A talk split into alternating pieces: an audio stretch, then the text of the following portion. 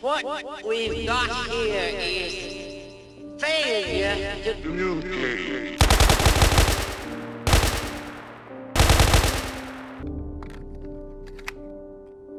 Eu lembro que tudo começou como se fossem rumores. Desde os adornos de ouro até os ternos caros, às custas dos braços de outros homens, senhores ganham fama pela vitória dos campos de batalha. Antes os reis, hoje os nossos presidentes.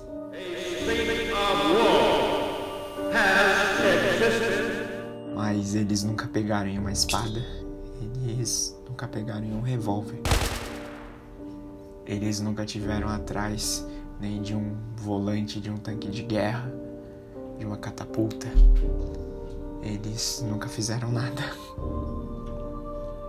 Demorou um tempo até que caísse a ficha de todo mundo, mas demorou muito menos que só um tempo até que fossem convocados de diferentes formas. Cada um dos peões, cada um dos que lá na frente vão ser só um número em um livro de história. Tantos mortos, tantos caídos, tantas baixas. Só um bando de número. Nada mais do que isso. Mas cada um tem sua história. Mas isso não tá em livro nenhum. Quando mais novo, esses contos sangrentos eles pareciam falsos. Porque não é possível imaginar todo esse caos. Os gritos de dor, ossos quebrando, pelo chão sujo que eu passei. Os lamentos, os soldados chorando por estarem obrigados a ficar ali.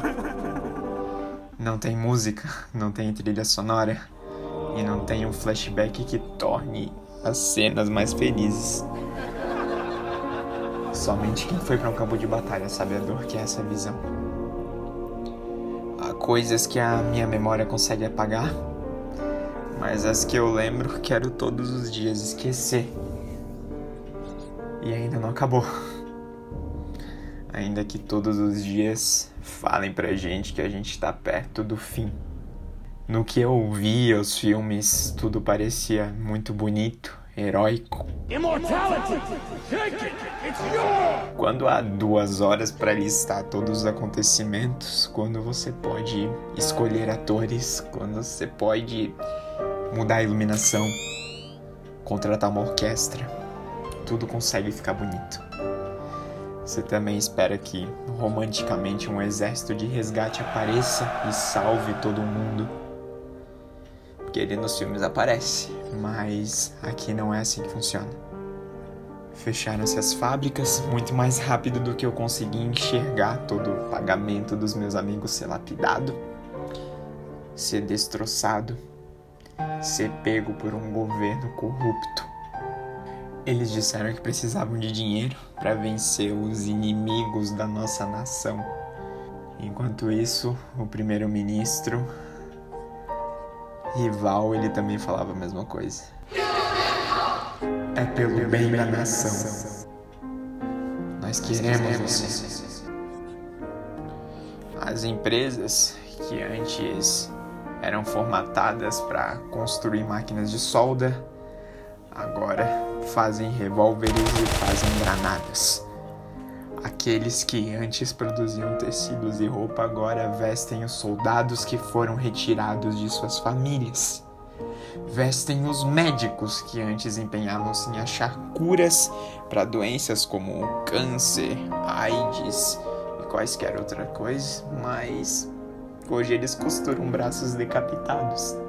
Alguns que eu inclusive vi e já me costuraram algumas vezes porque eu também já me machuquei.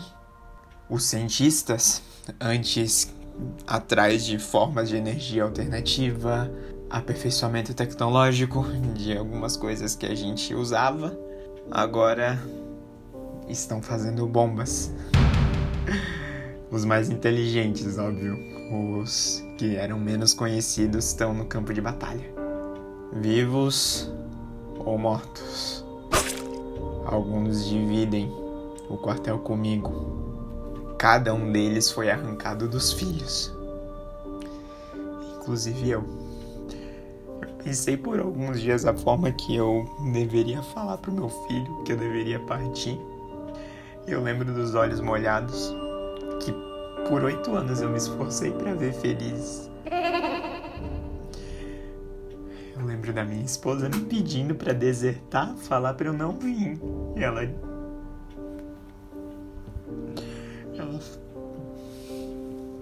falava para eu ficar em casa, que a gente daria um jeito. Mas nós seríamos caçados, eu tenho certeza disso. Eu tenho certeza que não ia dar certo. Eu sei que a gente iria esbarrar em alguém eventualmente. Alguém desse tal exército inimigo. Ou até mesmo um cara da nossa própria pátria, um conterrâneo. E cumprindo ordens, ele ia me matar na frente do meu filho. Talvez ele seria um amigo de trabalho que eu esbarrei algumas vezes. Ou talvez ele seria um desconhecido, mas não importa. Eu abandonaria o meu filho muito pior do que eu deixei ele lá em casa.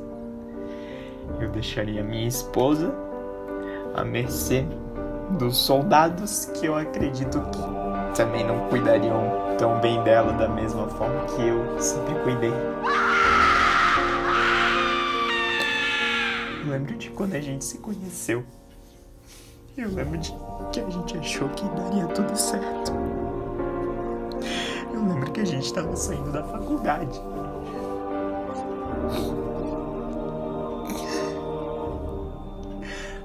Fazia a menor ideia. Mas foi tudo indo por água abaixo.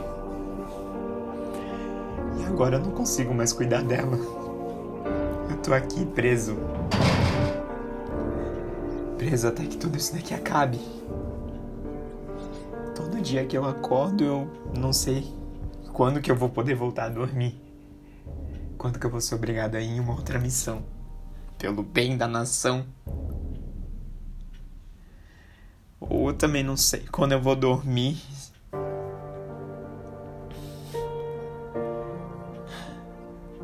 Eu não sei se foi a última vez que eu dormi, se a próxima vez que eu fechar os olhos eles vão estar fechados para sempre.